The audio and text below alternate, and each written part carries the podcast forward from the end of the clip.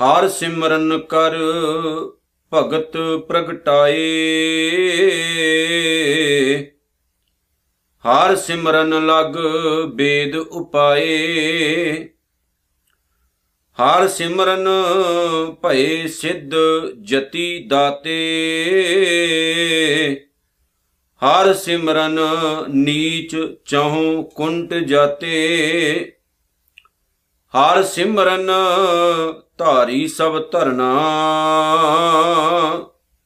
ਸਿਮਰ ਸਿਮਰ ਹਰ ਕਾਰਨ ਕਰਨਾ।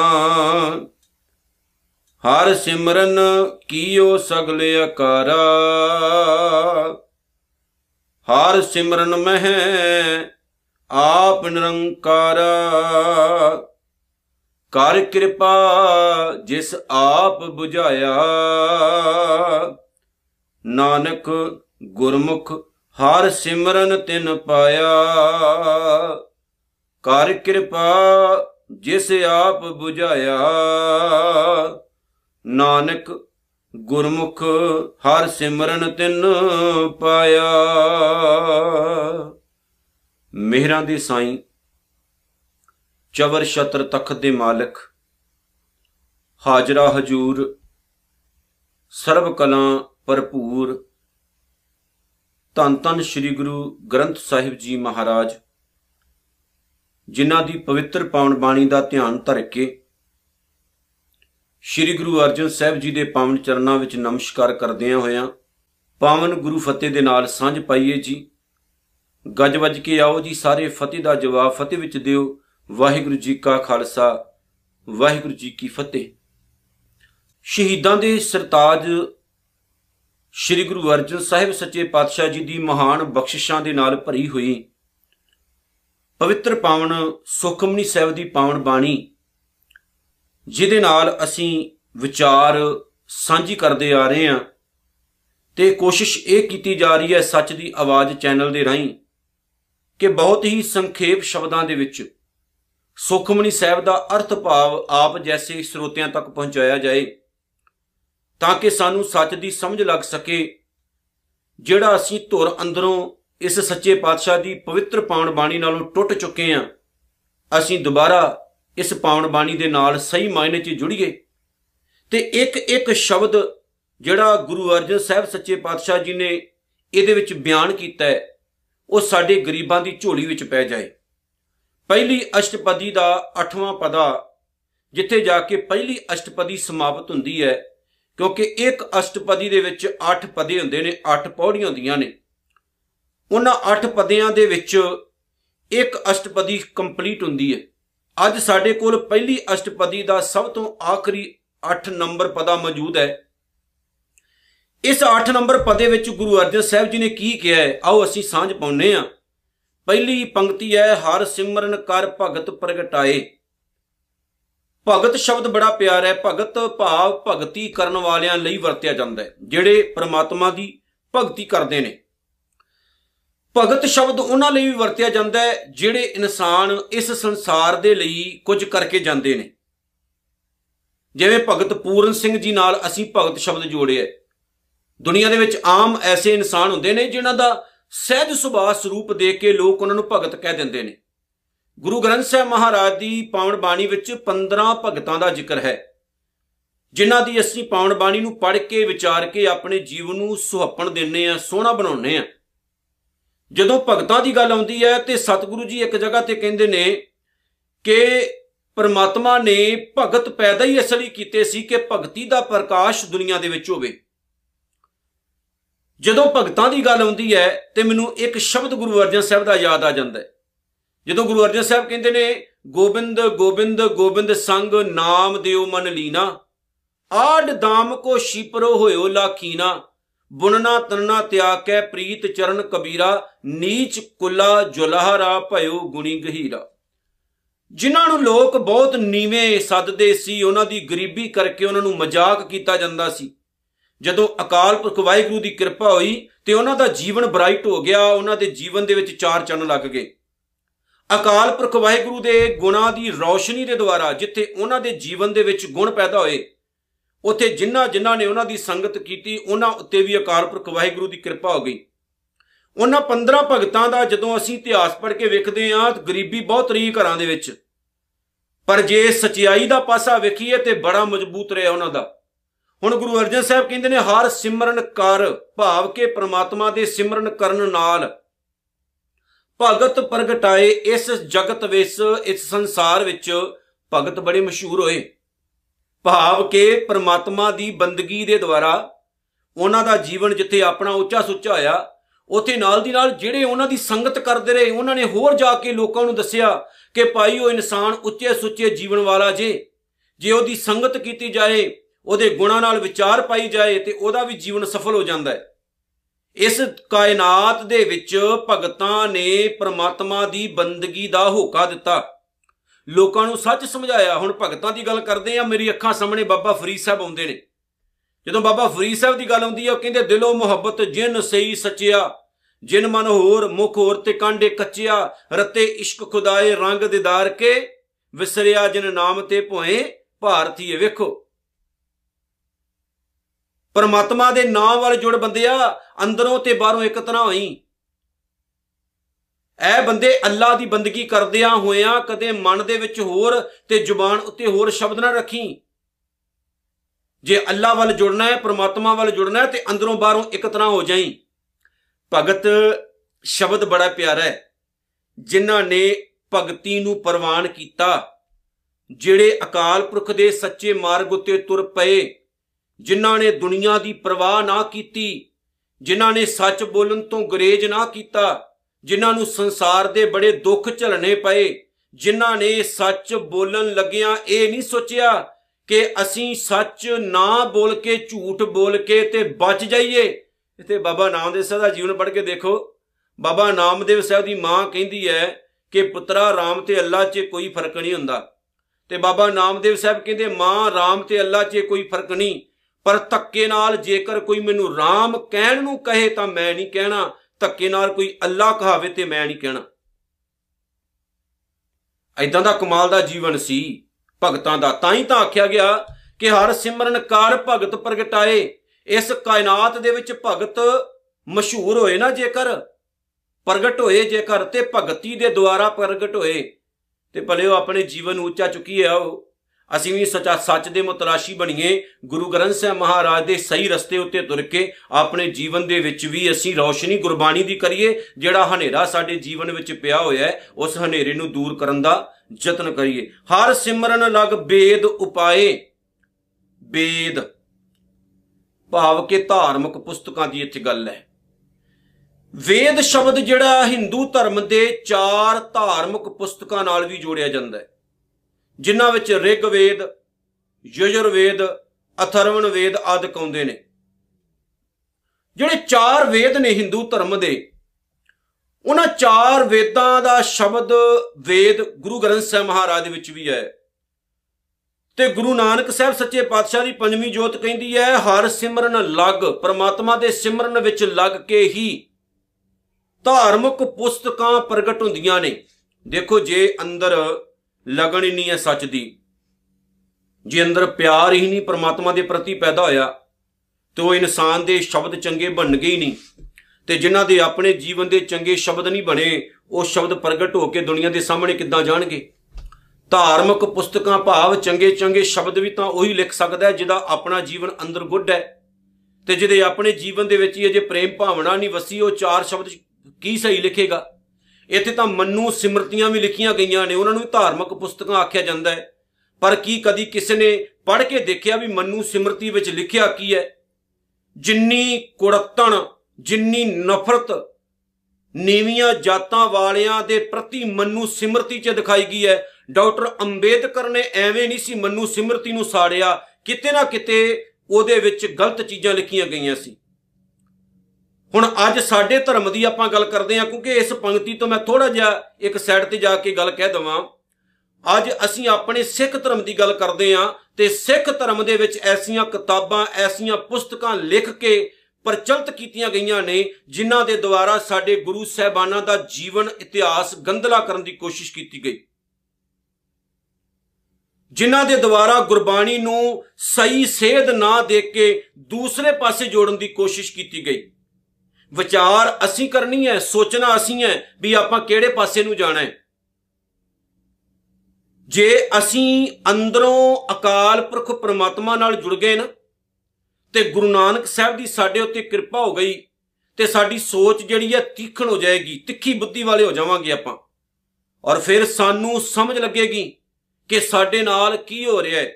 ਅੱਜ ਗੁਰੂ ਨਾਨਕ ਸਾਹਿਬ ਮਹਾਰਾਜ ਦਾ ਇਤਿਹਾਸ ਵਿਗਾੜਿਆ ਗਿਆ, ਗੁਰੂ ਗੋਬਿੰਦ ਸਿੰਘ ਸਾਹਿਬ ਦਾ ਇਤਿਹਾਸ ਵਿਗਾੜਿਆ ਗਿਆ, ਗੁਰੂ ਗ੍ਰੰਥ ਸਾਹਿਬ ਮਹਾਰਾਜ ਦੀ ਪਾਣ ਬਾਣੀ ਨਾਲ ਛੇੜਛਾੜ ਕੀਤੀ ਜਾ ਰਹੀ ਹੈ। ਦੇਖ ਲਓ, ਕੀ ਹਾਲਾਤ ਹੈ। ਉਹਦੇ ਪਿੱਛੇ ਕਾਰਨ ਹੈ, ਜਦੋਂ ਅਸੀਂ ਖੁਦ ਸੁੱਤੇ ਪਏ ਹਾਂ, ਕਿੰਨੀ ਕੁ ਨੌਲੇਜ ਰੱਖਦੇ ਅਸੀਂ ਅੱਜ ਗੁਰਬਾਣੀ ਦੀ? ਜੇਕਰ ਕੋਈ ਗੁਰਬਾਣੀ ਦੀ ਰੌਸ਼ਨੀ ਸਾਨੂੰ ਦੇਣ ਦਾ ਯਤਨ ਕਰਦਾ ਹੈ, ਤਾਂ ਅਸੀਂ ਉਹਦੀ ਰੌਸ਼ਨੀ ਖਤਮ ਕਰਨ ਦੀ ਕੋਸ਼ਿਸ਼ ਕਰਦੇ ਹਾਂ। ਜੇ ਅੱਜ ਸਾਨੂੰ ਕੋਈ ਇਤਿਹਾਸ ਨਾਲ ਜੋੜਦਾ ਹੈ, ਤੇ ਅਸੀਂ ਉਹਨੂੰ ਗਾਲਾਂ ਕੱਢਦੇ ਹਾਂ। ਜੇ ਅੱਜ ਸਾਨੂੰ ਗੁਰਬਾਣੀ ਦੀ ਕੋਈ ਸੱਚੀ ਗੱਲ ਦੱਸਦਾ ਹੈ ਤੇ ਅਸੀਂ ਉਹਦੇ ਵੈਰ ਪੈਨੇ ਆ ਫਿਰ ਗੱਲ ਕਰਦੇ ਵੀ ਆਪਾਂ ਬੜੇ ਮਹਾਨ ਸਿੱਖਾਂ। ਧਰਮੀ ਉਹੀ ਇਨਸਾਨ ਹੁੰਦਾ ਹੈ ਜਿਹਦੇ ਅੰਦਰ ਸਚੇਵਾ ਹੋਵੇ। ਧਰਮੀ ਉਹੀ ਇਨਸਾਨ ਹੁੰਦਾ ਹੈ ਜਿਹਦੇ ਅੰਦਰ ਸੱਚ ਹੋਵੇ ਤੇ ਜਿਨ੍ਹਾਂ ਦੇ ਅੰਦਰ ਪਹਿਲਾਂ ਹੀ ਝੂਠ ਹੈ, ਕਪਟ ਹੈ, ਕੌਮ ਨਾਲ ਧੋਖਾ ਕਰਨ ਦੀ ਬੁੱਧੀ ਹੈ, ਉਹ ਕਿਦਾਂ ਧਰਮੀ ਹੋ ਸਕਦੇ ਨੇ? ਤੇ ਸਾਨੂੰ ਧੋਖਾ ਦਿੱਤਾ ਜਾ ਰਿਹਾ, ਯਾਦ ਰੱਖਿਓ। ਗੁਰੂ ਅਰਜਨ ਸਾਹਿਬ ਸੱਚੇ ਪਾਤਸ਼ਾਹ ਨੇ ਇਹ ਗੱਲ ਲਿਖੀ ਹੈ ਵੀ ਸਿਮਰਨ ਨਾਲ ਜੁੜ ਕੇ ਹੀ ਧਾਰਮਿਕ ਪੁਸਤਕਾਂ ਪ੍ਰਗਟ ਹੁੰਦੀਆਂ ਨੇ, ਗਿਆਨ ਦੇਣ ਵਾਲੀਆਂ ਕਿਤਾਬਾਂ ਪ੍ਰਗਟ ਹੁੰਦੀਆਂ ਨੇ। ਤੇ ਸਤਿਗੁਰੂ ਦਾ ਇੱਥੇ ਕਹਿਣ ਦਾ ਮਤਲਬ ਹੈ ਕਿ ਇਹ ਵੀ ਸੋਚ ਕੇ ਚੱਲਿਓ ਕਿ ਗਲਤ ਰਸਤੇ ਤੇ ਪਾਉਣ ਵਾਲੀਆਂ ਧਾਰਮਿਕ ਕਿਤਾਬਾਂ ਨੂੰ ਨਹੀਂ ਪੜਨਾ ਉਹਨਾਂ ਤੋਂ ਦੂਰੀ ਰੱਖਿਓ। ਸਾਡੇ ਸਮਾਜ ਵਿੱਚ ਬਹੁਤ ਸਾਰੀਆਂ ਐਸੀਆਂ ਚੀਜ਼ਾਂ ਪ੍ਰਚਲਿਤ ਕੀਤੀਆਂ ਗਈਆਂ ਨੇ ਜਿਹੜੀਆਂ ਧਾਰਮਿਕ ਹੋਣ ਦੀ ਇੱਕ ਨਕਲ ਹੈ। ਜਿਹੜੀਆਂ ਧਰਮ ਦੀ ਇੱਕ ਨਕਲ ਹੈ। ਸਾਡੇ ਸਮਾਜ ਵਿੱਚ, ਸਾਡੇ ਸਿੱਖ ਧਰਮ ਦੇ ਵਿੱਚ ਹੀ ਆਪਾਂ ਗੱਲ ਕਰਦੇ ਆਂ ਐਸੀਆਂ ਕਿਤਾਬਾਂ ਛਾਪ ਛਾਪ ਕੇ ਵੰਡੀਆਂ ਗਈਆਂ ਨੇ, ਜਿਹੜੀਆਂ ਗਲਤ ਨੇ। ਪਰ ਉਹਨਾਂ ਤੇ ਲੇਬਲ ਹੈ। ਇੱਕ ਓੰਕਾਰ ਦਾ ਲੇਬਲ ਹੈ, ਸਿੱਖ ਧਰਮ ਦਾ ਲੇਬਲ ਹੈ। ਗੁਰੂ ਨਾਨਕ ਸਾਹਿਬ ਦੀ ਸੋਚ ਦਾ ਪਰ ਹੁੰਦਾ ਨਹੀਂ, ਅੰਦਰ ਕੱਖ ਵੀ। ਇਹ ਸੋਚ ਕੇ ਚੱਲਿਓ। ਸਤਿਗੁਰੂ ਗੁਰੂ ਅਰਜਨ ਸਾਹਿਬ ਦਾ ਸ਼ਬਦ ਪੱਲੇ ਬੰਨ ਲਿਓ ਕਿ ਜਿਹੜੇ ਪ੍ਰਮਾਤਮਾ ਦੀ ਸਿਮਰਨ ਬੰਦਗੀ ਨਾਲ ਜੁੜੇ ਨੇ, ਅੰਦਰੋਂ ਬਾਹਰੋਂ ਇੱਕ ਹੋ ਗਏ ਨੇ, ਜਿਨ੍ਹਾਂ ਦੇ ਆਪਣੇ ਅੰਦਰੋਂ ਈਰਖਾ ਦਵੈਸ਼ ਖਤਮ ਹੋ ਗਈ ਹੈ। ਉਹ ਜਦੋਂ ਕੁਝ ਚਾਰ ਸ਼ਬਦ ਲਿਖ ਕੇ ਦੁਨੀਆ ਦੇ ਸਾਹਮਣੇ ਪ੍ਰਗਟ ਕਰਦੇ ਨੇ ਨਾ, ਉਹ ਸੱਚੇ ਸੁੱਚੇ ਹੁੰਦੇ ਨੇ। ਉਹਨਾਂ ਦੇ ਨਾਲ ਦੁਨੀਆ ਨੂੰ ਕੋਈ ਲਾਭ ਹੁੰਦਾ ਹੈ। ਪਰ ਜਿਹੜੇ ਧਰਮੀ ਹੋਣ ਦਾ ਭੇਖ ਕਰਦੇ ਨੇ, ਪਖੰਡ ਕਰਦੇ ਨੇ, ਦਿਖਾਵਾ ਕਰਦੇ ਨੇ, ਉਹਨਾਂ ਦਾ ਤਾਂ ਆਪਣਾ ਜੀਵਨ ਗੁੱਡ ਨਹੀਂ ਹੈਗਾ। ਉਹ ਜਦੋਂ ਦੁਨੀਆ ਨੂੰ ਧਾਰਮਿਕ ਕਿਤਾਬਾਂ ਦੇ ਨਾਮ ਉੱਤੇ ਕੂੜ ਗੰਦ ਦਿੰਦੇ ਨੇ, ਉਹਦੇ ਨਾਲ ਦੁਨੀਆ ਦਾ ਕੀ ਫਾਇਦਾ ਹੋਵੇਗਾ? ਦੁਨੀਆ ਤਾਂ ਗਰਕੇਗੀ ਨਾ ਫਿਰ। ਔਰ ਐਸਾ ਸਾਡੇ ਸਮਾਜ ਵਿੱਚ ਲਗਾਤਾਰ ਹੋ ਰਿਹਾ ਹੈ। ਹਰ ਸਿਮਰਨ ਭਏ ਸਿੱਧ ਜਤੀ ਦਾਤੇ। ਗੁਰੂ ਅਰਜਨ ਸਾਹਿਬ ਜੀ ਕਹਿੰਦੇ ਨੇ, ਪ੍ਰਮਾਤਮਾ ਦੇ ਸਿਮਰਨ ਦੁਆਰਾ ਹੀ ਇਨਸਾਨ ਸਿੱਧ ਬਣਦਾ ਹੈ। ਸਿੱਧ ਜਿੰਨੇ ਸਾਧਨਾ ਕਰਕੇ ਆਪਣੇ ਜੀਵਨ ਨੂੰ ਕੰਟਰੋਲ ਵਿੱਚ ਕਰ ਲਿਆ ਹੈ। ਜਿੰਨੇ ਸਾਧਨਾ ਦੁਆਰਾ ਆਪਣੇ ਮਨ ਨੂੰ ਵਸ ਵਿੱਚ ਕਰ ਲਿਆ ਹੈ, ਉਹਨੂੰ ਕਹਿੰਦੇ ਨੇ ਸਿੱਧ।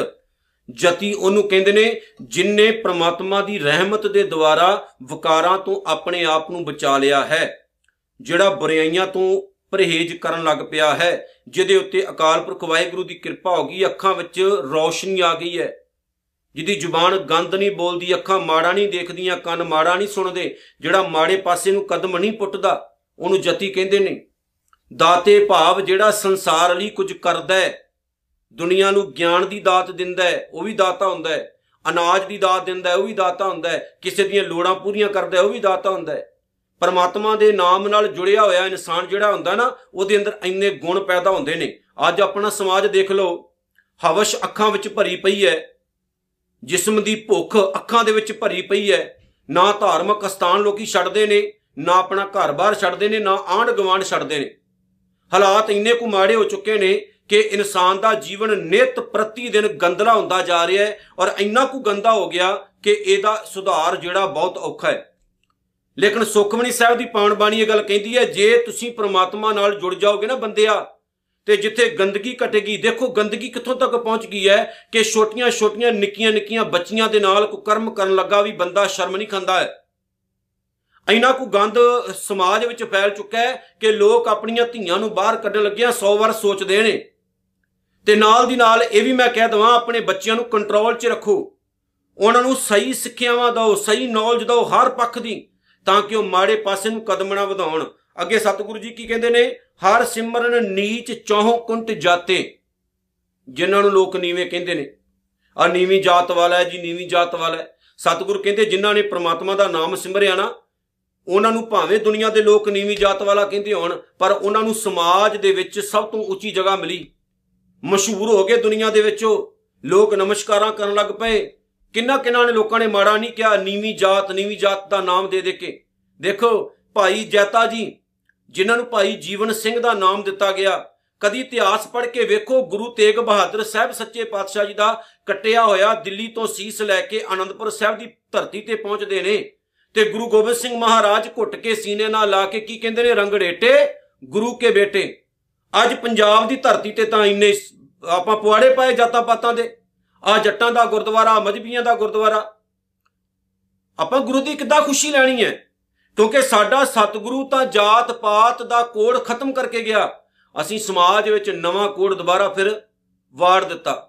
ਪਰ ਜਿਹੜਾ ਇਨਸਾਨ ਪ੍ਰਮਾਤਮਾ ਦੇ ਚਰਨਾਂ ਨਾਲ ਜੁੜ ਜਾਂਦਾ ਹੈ ਨਾ, ਗੁਰੂ ਸਾਹਿਬ ਜੀ ਕਹਿੰਦੇ ਨੇ, ਸਿਮਰਨ ਵੱਲ ਜੁੜ ਜਾਂਦਾ ਹੈ। ਗੁਰੂ ਅਰਜਨ ਸਾਹਿਬ ਜੀ ਕਹਿੰਦੇ ਨੇ, ਦੁਨੀਆ ਦੀ ਪਰਵਾਹ ਨਹੀਂ। ਅਕਾਲ ਪੁਰਖ ਵਾਹਿਗੁਰੂ ਉਹਦਾ ਜਸ ਪੂਰੀ ਕਾਇਨਾਤ ਵਿੱਚ ਪ੍ਰਗਟ ਕਰ ਦਿੰਦਾ ਹੈ। ਹਰ ਸਿਮਰਨ, ਧਾਰੀ ਸਭ ਧਰਨਾ। ਕਹਿੰਦੇ ਨੇ, ਪ੍ਰਮਾਤਮਾ ਨੇ ਆਪਣੇ ਸਿਮਰਨ ਦੁਆਰਾ ਹੀ ਇਸ ਧਰਤੀ ਨੂੰ ਆਸਰਾ ਦਿੱਤਾ ਹੋਇਆ ਹੈ।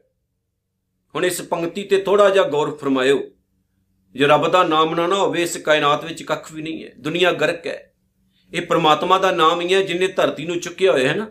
ਇਹ ਰੱਬ ਦਾ ਨਾਮ ਹੀ ਹੈ, ਸਿਮਰਨ ਹੀ ਹੈ। ਪ੍ਰਮਾਤਮਾ ਦੀਆਂ ਗੱਲਾਂ ਨੇ, ਰੱਬ ਦੇ ਗੋਣੀ ਨੇ। ਨਹੀਂ ਤਾਂ ਖਤਮ ਹੀ ਹੈ ਦੁਨੀਆ। ਜਦੋਂ ਬੰਦਾ ਦੁਨੀਆ ਤੋਂ ਹਾਰ ਜਾਂਦਾ ਨਾ, ਤਾਂ ਬੰਦੇ ਦੇ ਫਿਰ ਇਦਾਂ ਹੱਥ ਪ੍ਰਮਾਤਮਾ ਵਾਲੀ ਜੁੜਦੇ ਨੇ। ਯਾਦ ਰੱਖਿਓ। ਜਿੱਥੋਂ ਤੱਕ ਕੰਟਰੋਲ ਹੋ ਸਕੇ ਨਾ, ਆਪਣੇ ਜੀਵਨ ਨੂੰ ਮਾੜੇ ਪਾਸੇ ਜਾਣ ਤੋਂ ਕੰਟਰੋਲ ਕਰੋ। ਜਿੱਥੋਂ ਤੱਕ ਹੋ ਸਕੇ ਗੁਰਬਾਣੀ ਨੂੰ ਪੜੋ ਗੁਰਬਾਣੀ ਦੇ ਵਿੱਚ ਜਿਹੜੇ ਸ਼ੁਭ ਗੁਣ ਦਿੱਤੇ ਹੋਏ ਨੇ, ਉਹਨਾਂ ਨੂੰ ਆਪਣੇ ਜੀਵਨ ਦੇ ਵਿੱਚ ਧਾਰਨ ਕਰੋ।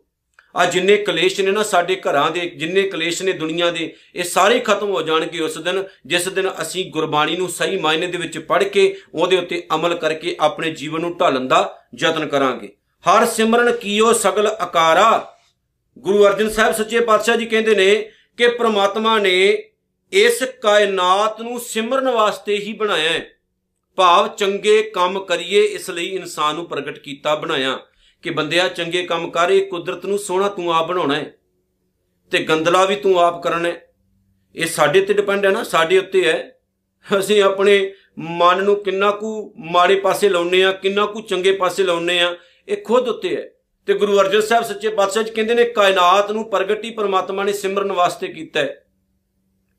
ਰੱਬੀ ਗੁਣਾ ਲਈ ਕੀਤਾ ਹੈ। ਤੇ ਜਿੱਥੇ ਜਿੱਥੇ ਵੀ ਝਾਤ ਮਾਰੋਗੇ ਨਾ, ਵਾਕਈ ਰੱਬੀ ਗੁਣਾ ਦਾ ਹੀ ਖਿਲਾਰਾ ਹੈ। ਜਿੰਨੇ ਮਰਜ਼ੀ ਚੁਗ ਲਓ। ਪਰਮਾਤਮਾ ਦੇ ਗੁਣ ਹੀ ਖਿਲਰੇ ਹੋਏ ਨੇ। ਇੱਕ ਮੈਂ ਇੱਥੇ ਗੱਲ ਸਾਂਝੀ ਕਰ ਦਵਾਂ ਅਕਾਲ ਪੁਰਖ ਵਾਹਿਗੁਰੂ ਨੇ ਇਨਸਾਨ ਉੱਤੇ ਬਹੁਤ ਬਖਸ਼ਿਸ਼ਾਂ ਕੀਤੀਆਂ ਨੇ। ਸਭ ਤੋਂ ਜ਼ਿਆਦਾ ਸੁੰਦਰਤਾ ਇਨਸਾਨ ਨੂੰ ਦਿੱਤੀ ਹੈ। ਦਿਮਾਗ ਇਨਸਾਨ ਨੂੰ ਦਿੱਤਾ ਹੈ। ਚੰਗੀ ਸੋਚ ਇਨਸਾਨ ਨੂੰ ਦਿੱਤੀ ਹੈ। ਪਰ ਕਦੀ ਹਿਸਾਬ ਲਾ ਕੇ ਵੇਖ ਲਓ, ਦੁਨੀਆ 'ਚ ਸਭ ਤੋਂ ਜ਼ਿਆਦਾ ਦੁਖੀ ਕੌਣ ਹੈ? ਇਨਸਾਨ। ਸਭ ਤੋਂ ਜ਼ਿਆਦਾ ਪਰੇਸ਼ਾਨ ਕੌਣ ਰਹਿੰਦਾ ਹੈ? ਇਨਸਾਨ। ਕਿਉਂਕਿ ਬੰਦੇ ਦੇ ਅੰਦਰ ਪ੍ਰਮਾਤਮਾ ਦੇ ਗੁਣ ਨਹੀਂ। ਇੱਕ ਛੋਟਾ ਜਿਹਾ ਦਰਖਤ ਵੀ ਰੱਬੀ ਗੁਣਾਂ ਨੂੰ ਨਹੀਂ ਵਿਸਾਰਦਾ ਹੈ। ਛੋਟੇ ਤੋਂ ਛੋਟਾ ਕੀੜਾ ਵੀ ਰੱਬੀ ਗੁਣਾਂ ਨੂੰ ਨਹੀਂ ਵਿਸਾਰਦਾ ਹੈ। ਉਹਦੇ ਰੱਬੀ ਭਾਣੇ ਵਿੱਚ ਰਹਿੰਦਾ ਹੈ, ਉਹਦੇ ਗੁਣਾਂ ਵਿੱਚ ਰਹਿੰਦਾ ਹੈ। ਪਰ ਇਨਸਾਨ ਹੈ। ਉਹਨੂੰ ਰੱਬ ਦੇ ਗੁਣ ਨਹੀਂ ਚੰਗੇ ਲੱਗਦੇ ਨੇ। ਰੱਬ ਦੇ ਨਿਯਮ ਨਹੀਂ ਚੰਗੇ ਲੱਗਦੇ ਨੇ, ਇਸ ਲਈ ਰਾਤ ਦਿਨ ਦੁਖੀ ਰਹਿੰਦਾ ਹੈ ਤੇ ਰਾਤ ਦਿਨ ਰੋਂਦਾ ਰਹਿੰਦਾ ਹੈ। ਅੱਗੇ ਸਤਿਗੁਰੂ ਜੀ ਕੀ ਕਹਿੰਦੇ ਨੇ ਜੀ? ਹਰ ਸਿਮਰਨ ਮੈਂ ਆਪ ਨਿਰੰਕਾਰਾ। ਸਤਿਗੁਰੂ ਜੀ ਕਹਿੰਦੇ, ਜਿੱਥੇ ਸਿਮਰਨ ਹੈ, ਉੱਥੇ ਨਿਰੰਕਾਰ ਦਾ ਵਾਸਾ ਹੈ। ਭਾਵ ਹਰ ਇਨਸਾਨ ਦੇ ਵਿੱਚ ਪ੍ਰਮਾਤਮਾ ਹੈ, ਪਰ ਜਿਹੜਾ ਇਨਸਾਨ ਆਪਣੇ ਜੀਵਨ ਨੂੰ ਸਚਾਈ ਵਾਲੇ ਪਾਸੇ ਲਾ ਲੈਂਦਾ ਨਾ, ਉਹਦੇ ਅੰਦਰ ਉਹ ਨਿਰੰਕਾਰ ਪ੍ਰਗਟ ਹੋ ਜਾਂਦਾ ਹੈ। ਕਰ ਕਿਰਪਾ ਜਿਸ ਆਪ 부ਝਾਇਆ ਕਰ ਕਿਰਪਾ ਕਿਰਪਾ ਕਰਕੇ ਅਕਾਲ ਪੁਰਖ ਨੇ ਜਿਸ ਮਨੁੱਖ ਨੂੰ ਸਿਮਰਨ ਦੀ ਸਮਝ ਦੇ ਦਿੱਤੀ, ਪਰਮਾਤਮਾ ਦੀ ਨਾਮ ਦੀ ਸਮਝ ਪਰਮਾਤਮਾ ਨੇ ਜਿਸ ਬੰਦੇ ਨੂੰ ਦੇ ਦਿੱਤੀ। ਕਰ ਕਿਰਪਾ ਜਿਸ ਆਪ 부ਝਾਇਆ ਕਿਰਪਾ ਕਰਕੇ ਅਕਾਲ ਪੁਰਖ ਨੇ ਜਿਸ ਨੂੰ ਇਹ ਸਮਝ ਦਿੱਤੀ ਕਿ ਬੰਦਿਆ, ਤੂੰ ਪ੍ਰਮਾਤਮਾ ਦਾ ਨਾਮ ਲੈਣ ਲਈ ਹੀ ਆਇਆ ਹੈ ਭਾਵ ਕਿ ਚੰਗੇ ਕਰਮ ਕਰਨ ਲਈ ਹੀ ਆਇਆ ਹੈ। ਚੰਗੇ ਪਾਸੇ ਜੁੜਨਾ ਹੀ ਤੇਰਾ ਜੀਵਨ ਦਾ ਮਨੋਰਥ ਹੋ ਜਾਣਾ ਚਾਹੀਦਾ ਹੈ। ਨਾਨਕ ਗੁਰਮੁਖ ਹਰ ਸਿਮਰਨ ਤਿਨ ਪਾਇਆ, ਉਸ ਮਨੁੱਖ ਨੇ ਗੁਰੂ ਦੁਆਰਾ ਸਿਮਰਨ ਦੀ ਦਾਤ ਪ੍ਰਾਪਤ ਕਰ ਲਈ। ਹੁਣ ਸਤਿਗੁਰੂ ਹੀ ਨਾਮ ਦੀ ਦਾਤ ਦੁਆਰਾ ਨਵਾਜਦਾ ਹੈ। ਸਤਿਗੁਰੂ ਹੀ ਕਿਰਪਾ ਕਰਦਾ ਹੈ ਤੇ ਇਨਸਾਨ ਨੂੰ ਇਹ ਸੋਝੀ ਬਖਸ਼ਿਸ਼ ਕਰਦਾ ਹੈ ਕਿ ਬੰਦੇ ਬੰਦਗੀ ਵੱਲ ਜੁੜ, ਚੰਗੇ ਕੰਮਾਂ ਵੱਲ ਜੁੜ, ਇਹ ਤਾਂ ਗੁਰੂ ਹੀ ਕਿਰਪਾ ਕਰਦਾ ਹੈ। ਅਖੀਰ 'ਚ ਮੈਂ ਕਹਿ ਦਵਾਂ, ਝੂਠੇ ਗੁਰੂਆਂ ਵੱਲ ਨਹੀਂ ਜੁੜਨਾ ਅਸੀਂ। ਅਸੀਂ ਸੱਚੇ ਗੁਰੂ, ਸ੍ਰੀ ਗੁਰੂ ਗ੍ਰੰਥ ਸਾਹਿਬ ਮਹਾਰਾਜ ਵੱਲ ਜੁੜਨਾ ਹੈ। ਝੂਠਿਆਂ ਨਾਲ ਜੁੜੋਗੇ ਤਾਂ ਉਹ ਆਪ ਤਾਂ ਮਾੜੇ ਪਾਸੇ ਲੱਗੇ ਹੀ ਹੋਏ ਨੇ। ਉਹ ਤੁਹਾਨੂੰ ਵੀ ਮਾੜੇ ਪਾਸੇ ਲਾਉਣਗੇ। ਆਪ ਤਾਂ ਕੁਕਰਮਾਂ ਵਿੱਚ ਫਸੇ ਹੀ ਹੋਏ ਨੇ। ਤੁਹਾਨੂੰ ਵੀ ਕੁਕਰਮਾਂ ਵਿੱਚ ਫਸਾਉਣਗੇ। ਸਿੱਖੋ, ਸਾਡਾ ਇੱਕੋ ਹੀ ਗੁਰੂ ਹੈ ਸ੍ਰੀ ਗੁਰੂ ਗ੍ਰੰਥ ਸਾਹਿਬ। ਉਹਦੀ ਛਤਰ ਛਾਇਆ ਹੇਠ ਜੁੜੀਏ ਤੇ ਗੁਰੂ ਦਾ ਨਾਮ ਲਈਏ ਤੇ ਆਪਣੇ ਜੀਵਨ ਨੂੰ ਪਾਕ ਪਵਿੱਤਰ ਬਣਾਈਏ। ਇੱਕ ਅਸ਼ਟਪਦੀ ਇਥੋਂ ਤੱਕ ਸਮਾਪਤ ਹੁੰਦੀ ਹੈ।